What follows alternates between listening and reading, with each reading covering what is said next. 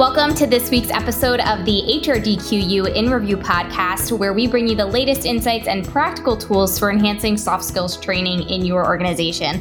This podcast is brought to you by HRDQU.com, and I am your host, Sarah, Learning Events Manager at HRDQU. And today, Dr. Carl Binder is joining me to discuss the webinar he presented, Enabling HR Business Partners to Drive Continuous Performance Improvement. So, welcome, Dr. Binder. Thanks for joining me today. Thank you, Sarah. It's nice to be here. And so, to kick things off, can you let our audience know a little bit about who you are, what you do, how you got to where you're at today? Well, yeah, I have to be careful because I go on and on about this, but you know, I, I've had probably three or four different careers for all practical purposes because I was a I was a philosophy major in college. I wrote a fan letter to Dr. B.F. Skinner at Harvard, and shockingly, he responded to me and I wound up being his student at Harvard in in basically in research uh, behavior psychology for some years, and I and I I ran in a laboratory, both basic research and classroom, for uh, people with disabilities in the 70s. And then toward the end of the 70s, we'd learned a lot about what we call behavioral fluency. And so one of my mentors said, You should take that into business. So I didn't really know much about business, but I got involved with sales training and we developed what we call fluency based sales knowledge training. And I actually had a company in the in the 90s devoted to that called Product Knowledge Systems, and we worked with large, uh, very large companies on major product launches, companies like uh, Genentech and Microsoft and Oracle and so forth. And we built fluent sales knowledge through efficient practice. And um, it basically knocked the tops off of uh, previous training. They, you know, we had people saying, I've been, you know, selling this stuff for five years and these kids know more than I do, you know. And, and that led me into performance improvement because what we realized was that you can do fantastic training, but if you don't also look at how expectations are set and feedback is provided and what tools people have and so forth, you're not going to get the ROI that you need. And so we took that, and I became a protege of Tom Gilbert, who was one of the pioneers in human performance improvement, and adopted his uh, approach, which is focused on accomplishments and not just behavior. And also, we adopted his behavior engineering model. And so I became a performance improvement guy who looked at more than just skills and knowledge. And we also made a big impact then in, in customer service environments. And then about 20 years ago, we realized we developed this methodology that was plain English, that was easy to communicate with people about.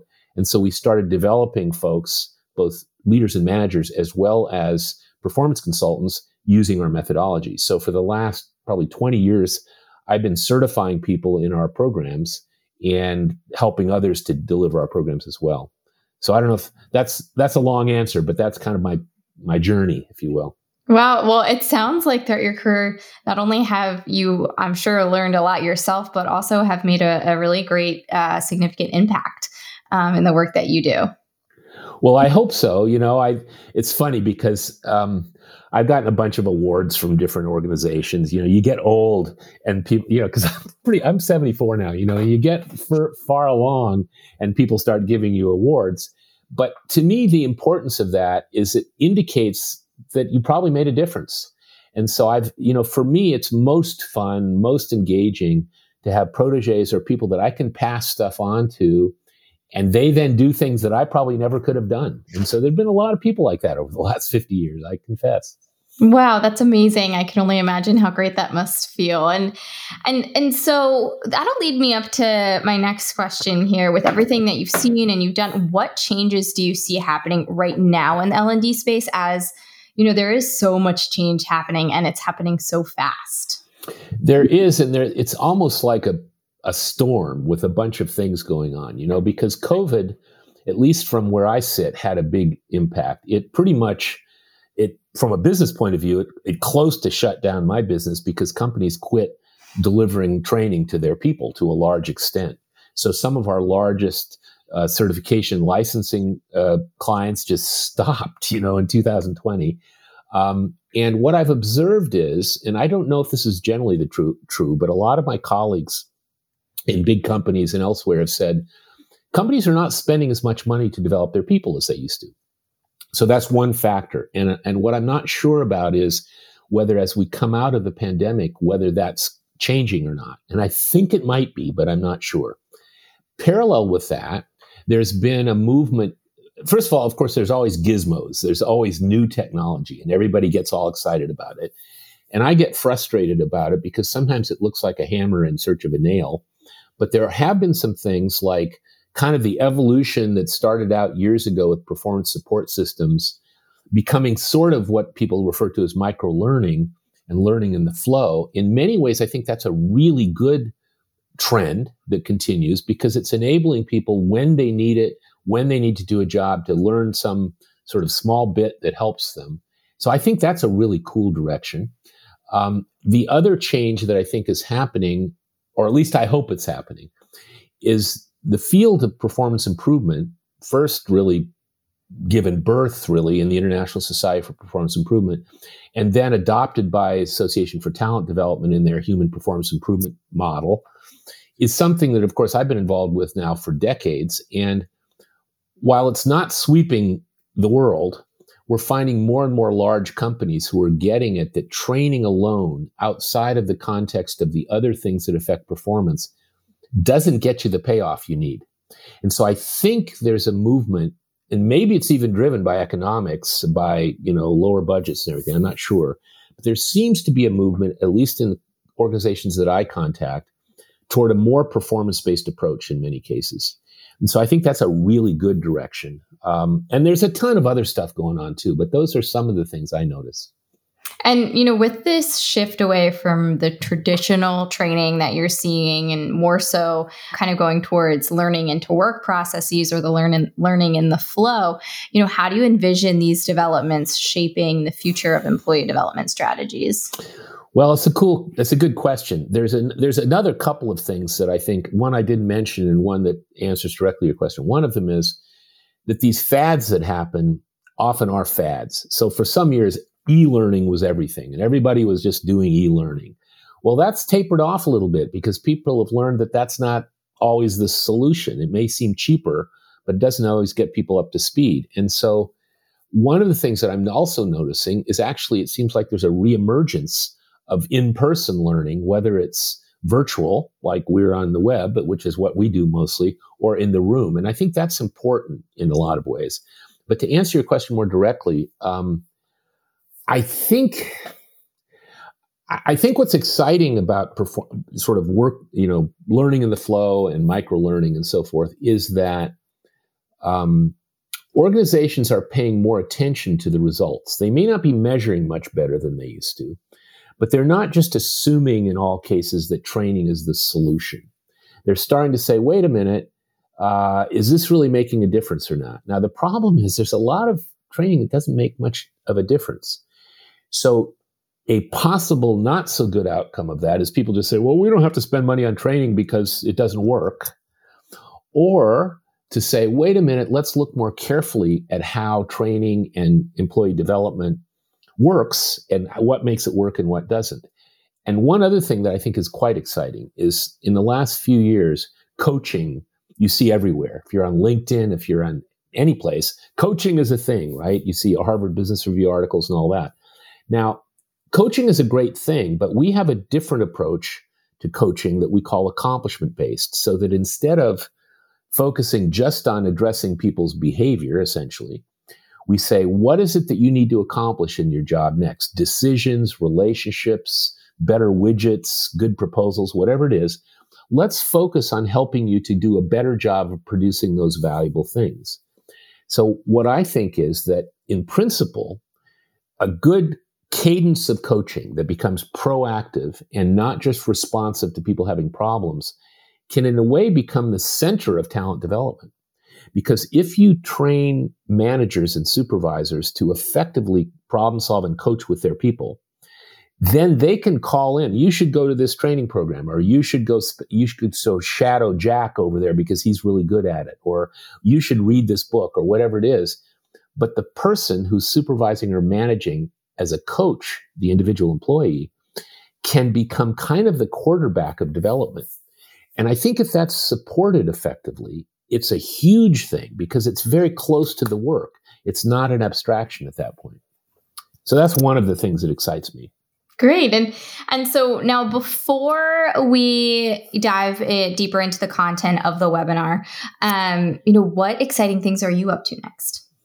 Well, one of the things that we've, um, as I say, we shifted. It's been almost 20 years now to where we realized over the course of a couple of decades before that, we developed this thing we call performance thinking.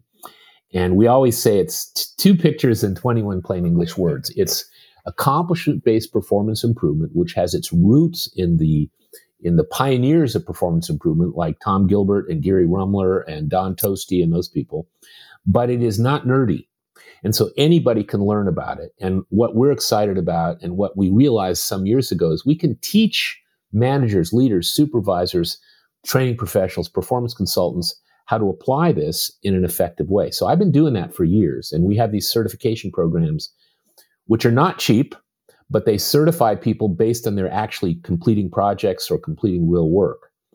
The tra- challenge with that is that it takes a budget and it's expensive and uh, it takes time, et cetera, et cetera.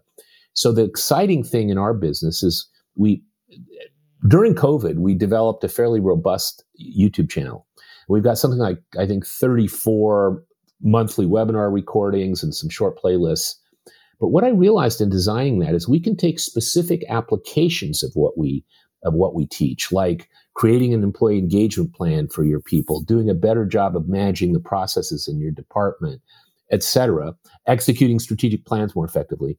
And we can turn those into what we're now calling application kits. So the exciting new development for my business, and we're just at the beginnings of the design and piloting stage of this, is we're going to have these very inexpensive digital products, which will basically be PDF documents with worksheets and such, but links to short instructional videos that people can buy for insanely low prices, like $59.95 or something. So it's almost an impulse buy. And then they can do something useful with it. And so what we think is we can get to a lot more people cost effectively for them, profitably for us, and really drive this into a lot of different parts of uh, organizations that we've not been able to through our certification program. So I'm excited about that. Wow, that does sound like something really exciting in your pipeline that that you have to look forward that you you and the audience and and customers have to look forward to.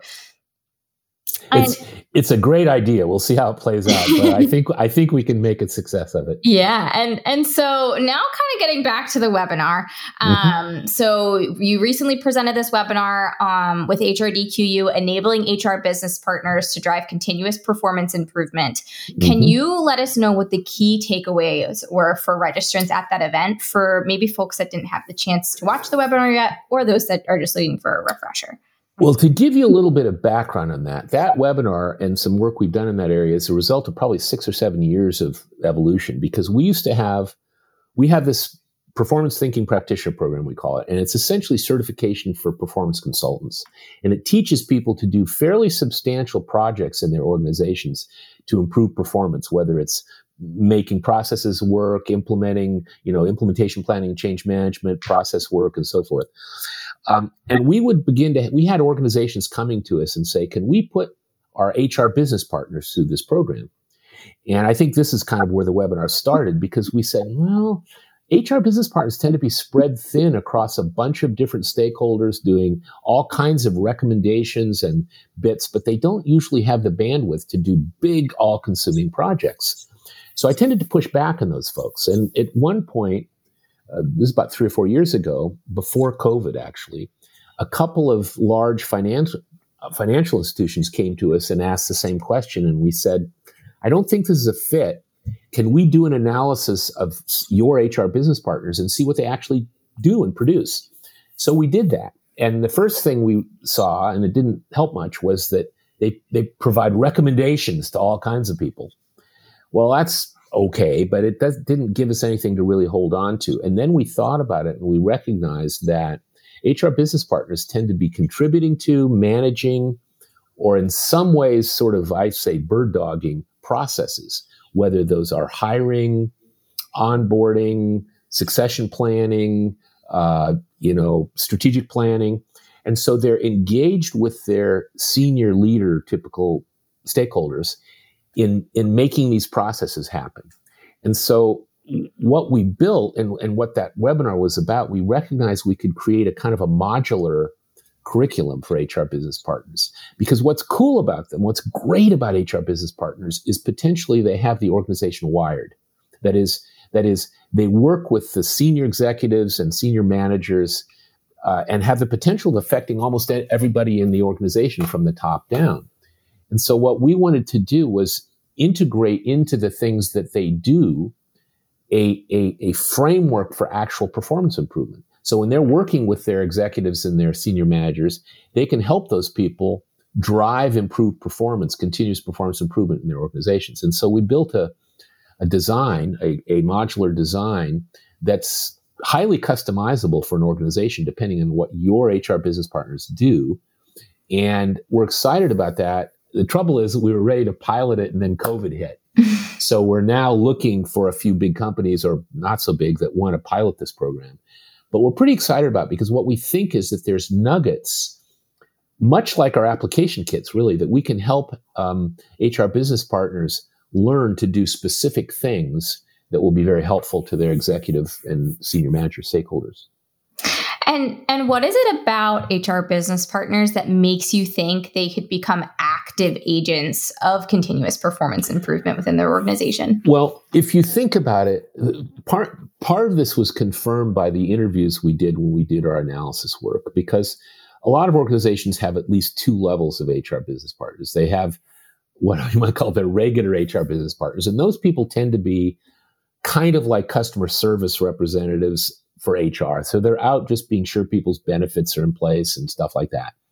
But the ones that are often called senior HR business partners, or maybe they have some other name like strategic HR business partners, they're working with senior leaders, typically, you know, C level, vice president level, maybe, maybe director level, depends on the organization. And they're doing really important stuff with those people. They're helping them. They're not only being, they're, they're, they're, there's two things that they bring together what I noticed was a lot of the senior HR business partners, there's no really defined profile for them. I think they tend to be people who are unusually, who have some operational business experience. So they're not just, uh, you know, HR folks. They know they've run a business unit or they've had management experience and they know about HR and they like people typically. And so what you have is people that are functionally management consultants, as far as I can tell. And so some of the some of what they some of the function they serve is the classic management consultant, sort of rent a friend, somebody as a senior leader I can you know it's lonely at the top that I can bounce things off of that you know can really help me move forward. But also they are in many cases, functionally management consultants, they say, well, let's help clean up this process, or how are we going to do a succession plan for you, or what are we going to do about really executing your strategy, et cetera. And that's, to me, the, it's the intersection between business acumen and sort of the business issues and experience and the HR or human performance dimension of it, where I think there's an opportunity. So it's does that does that make sense as a yeah kind of a, a point? Yeah, yeah. I, I, that's why I'm excited about it. I think we I think there's some people that we can empower even more than they're already empowered to make a difference. And in the simplest terms, what are the elements of your performance thinking approach and how is it different from, say, other methodologies? Mm-hmm. Well, the first thing that's different about it is it's what we call accomplishment based. Tom Gilbert, who was pretty famous iconoclastic contributor back in the 70s, really, wrote a famous book called Human Competence. It was published in 1978. It's been republished a few times. It's still taught in some graduate programs. And he, there were more ideas in that book than probably anybody could apply. But one of the key things he said was we should focus on the valuable products of behavior, accomplishments, rather than just on behavior. And most people don't do that. Most of us, whether we're training professionals or performance improvement people or coaches or almost anybody, leaders, we focus on behavior, behavioral objectives, what people are doing. And the problem is what Gilbert pointed out is behavior is costly. What we care about is what the behavior produces. So it produces sometimes concrete things like widgets or documents, but a lot of times it produces relationships, decisions, um, strategies, things that we can define as things that are valuable. So the first thing is that our our approach is explicitly accomplishment based. So when we analyze performance, we use this thing called the performance chain. We say, we want to know what's at stake for the organization. What are the organization's business results? You know, profit, employee engagement, customer satisfaction, market share, safety, whatever. Once we're clear on that in the conversation, then we say, okay, let's look at this hunk of performance and see what the accomplishments or what we call work outputs are. And we list those.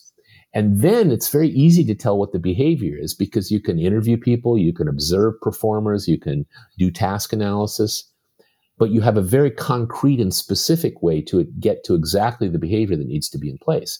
So that's the first part. And that's different. I just, in fact, got off a, a Zoom meeting with a colleague of mine who was frustrated because her training colleagues start with skills and knowledge. And it's like, yeah, but what are the skills and knowledge supposed, what behavior are they supposed to support?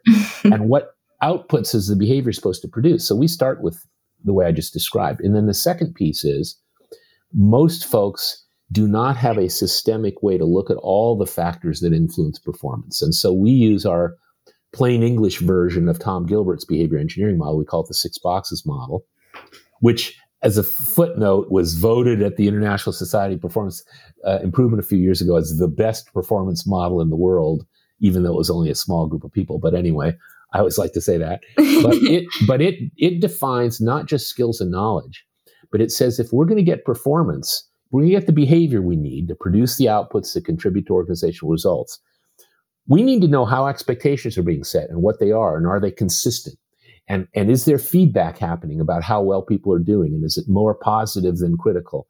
And what tools, resources, environmental factors do people use as they actually perform? Is that working for them or they have really lousy processes and problematic software and stuff, stuff like that? What consequences are there? Is there at least a thank you? Is there recognition? Are there compensation plans at work? If those things aren't in place, you can train people and it's probably not going to be much of an ROI.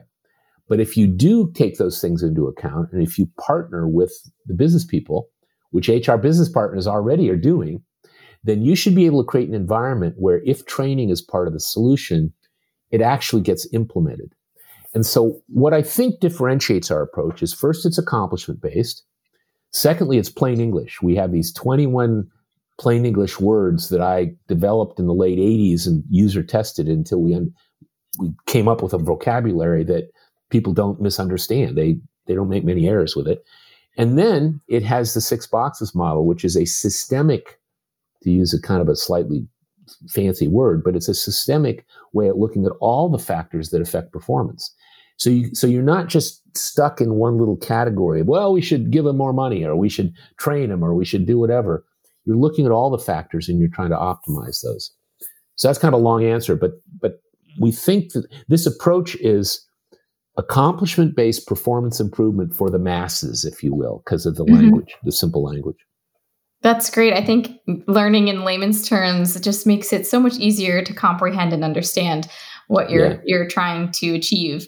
When is performance thinking a good solution to a problem?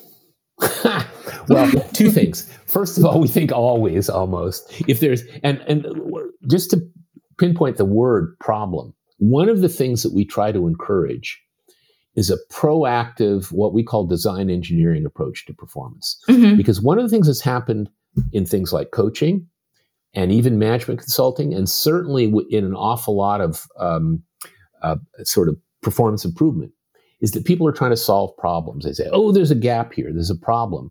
And then they do the equivalent of a root cause analysis and a gap analysis, and they try to figure out what the problem solution is and they try to fix it. There's not an issue with that, but I think we uh, my my kind of silly metaphor is always I don't want to just plug the hole in the dike. I want to build a better dike. And so if we teach if we teach managers and supervisors and HR business partners and training professionals and all those kind of folks in an organization to have a proactive continuous improvement approach, then there's almost nothing where human performance is involved, where performance thinking is not relevant. The applications may vary, but it's still the same thought process. You're still analyzing performance, starting with business results and outputs, identifying behavior, figuring out what's not working and what could be better, and optimizing the system. So everything from making training stick to making process improvement work a little bit better to doing implementation planning and change management where you actually sustain the results rather than just do a change to uh, coaching you name it we've got a whole long list of applications and types of users and of course our big idea we haven't really gotten this in place that well in too many companies although one of our largest longest clients is a is a is a global uh, biotech company and they've developed something like 350 certified performance practitioners using our methodology over the last dozen years.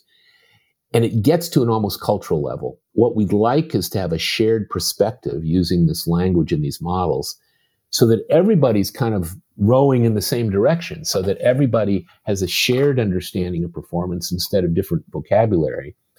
And they can continuously see opportunities to improve stuff. So I know it's probably a pretty silly answer to say it's good for everything, but that's kind of my answer. hey, I like it. And and so how do you envision HR business partners integrating, you know, mm-hmm. performance mm-hmm. improvement into the work that they do with stakeholders and and what kind of results would you expect?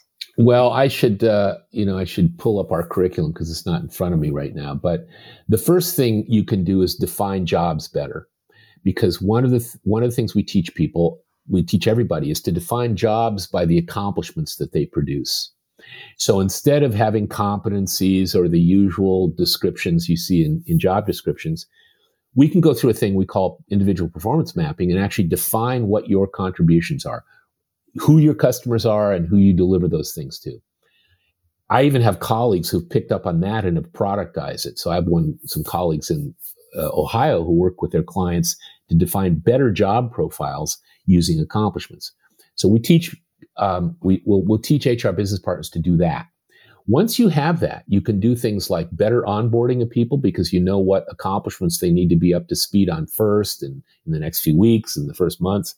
You can similarly do succession planning because you can identify what the strategic role is you're trying to replace, what their accomplishments are, their recommendations, their decisions, their plans, their budgets, whatever it is. And then you can look at your candidate and you can see what they're currently good at producing and you can figure out what the delta is and plan plan succession planning uh, you can also do much better uh, job of ongoing performance management so we've had department heads say you know i'd like to define the jobs of my people better so that i can coach them more clearly and crisply so just that is one thing that hr business partners can introduce to their stakeholders but then they can also do things like look at processes. Many, many business leaders and, and heads of business units and managers have a lot of processes going on in their departments or their business units, but they might not even be named. And even and if they're named, unless they've been a problem in the past and they called in the process wizards, they probably aren't very well defined. And so we can help HR business partners say, you know, if you're looking at the processes in your organization, don't just look at the steps, the behavior. Look at what each step produces. And then be sure that if there's any errors or sloppiness in it, you take the six boxes model and sort of optimize uh, how effective that process is. So you can do process improvement. Uh, you can do change management, which is a big, um, a lot of times people, senior leaders want to change, they introduce a new policy or a new system or some other new thing. And there's, of course, change management methodologies out there which are really good at things like communication planning and identifying change agents and champions. But they aren't always that good at identifying the variables to sustain the change. And so we can help that. The six boxes helps. So those are just some of the applications. Um, to me, the notion is if you're working with senior leaders who have a lot of leverage and a lot of control over things, first of all, to turn them on to this way of thinking will help them. I've had like one of my actually works for me now. He's or with me. He's a director. Well, you know him, John Skang, and mm-hmm. he, he used to be senior vice president of sales at Dun Bradstreet. He was my client 30 years ago. He's a very experienced senior executive, and he, you know, he said to me years ago, he said, you know, the thing that's cool about this framework you have is it gives me a way to put all the things I already know into a framework that's more cohesive and more systemic. And so just getting executives to think that way is a starting place. but then applying this way of thinking to different issues that leaders and managers have with their people, with their teams, with their organizations. I think we can bring a lot of value through HR business partners to that. And that'll lead me here to my next question. Who are the best candidates among HR business partners for this approach that advances performance improvement within the organization? It's a good question. Um, you know, I haven't, because I have not worked with a ton of organizations, HR business partner groups, I'm not super well informed on that right now. I don't know what the whole scope of people who do this work is. What I do know is that there are some who probably are not the greatest candidates because they mostly are sort of transactional. They're, they, they, they, they serve managers. They do a great job at being sure people get their benefits, of dealing with, you know, problems that come up and so forth. But the ones that actually serve um, senior managers, you know, especially vice president and maybe director level and C level people, and who really do function as advisors in a in a in a more than just sort of transactional way. I think most of the stuff they advise on somehow touches human performance. Mm-hmm. So for me, the ideal group to work with would be a team of HR business partners who have got their hands into the business, who are working with the senior leaders to make a difference. And they have some business acumen. And if we teach them this framework, it will, it will at least sharpen their understanding of performance in a way that they can communicate with their stakeholders or their clients and then move stuff forward. So I think the best candidates are those that who actually at least next to their clients kind of have their hand on the throttle and the steering wheel who can actually influence directions of things at a fairly senior level. And before we conclude our discussion today, where can listeners go to learn more about your work? Well, there's two places. One is our YouTube channel, which is at performancethinking.tv. And there's about 30, I think as of the other day, there's about 34 recorded webinars there. And what's good about them is they touch on a lot of the different applications and topics. And there is one on this that we did with them. And of course, go to HRDQU because you've got the thing we did for you guys. And then our, our website, which is performancethinking.com, has a lot of stuff on it. It needs some it, it could use some editing at this point, but you can look at all of our programs. Uh, you can get a lot of information there. We have a blog, a pretty good list of blog posts there. So there's probably more information between those two things than anybody, any one person would ever want to get to. Although I, I must say with the YouTube channel, um, a lot of folks have given us feedback that they really appreciate it because there's a lot of sort of free stuff there, much like you guys are doing at HRDQ. Great. Well, thank you so much, Dr. Binder, for your time today. Thank you. I appreciate it.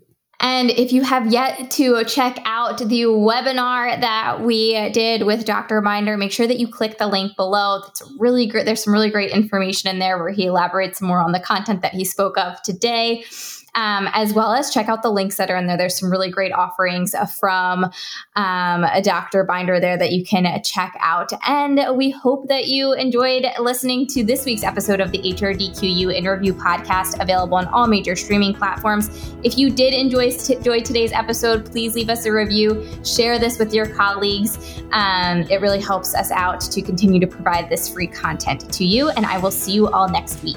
Thanks.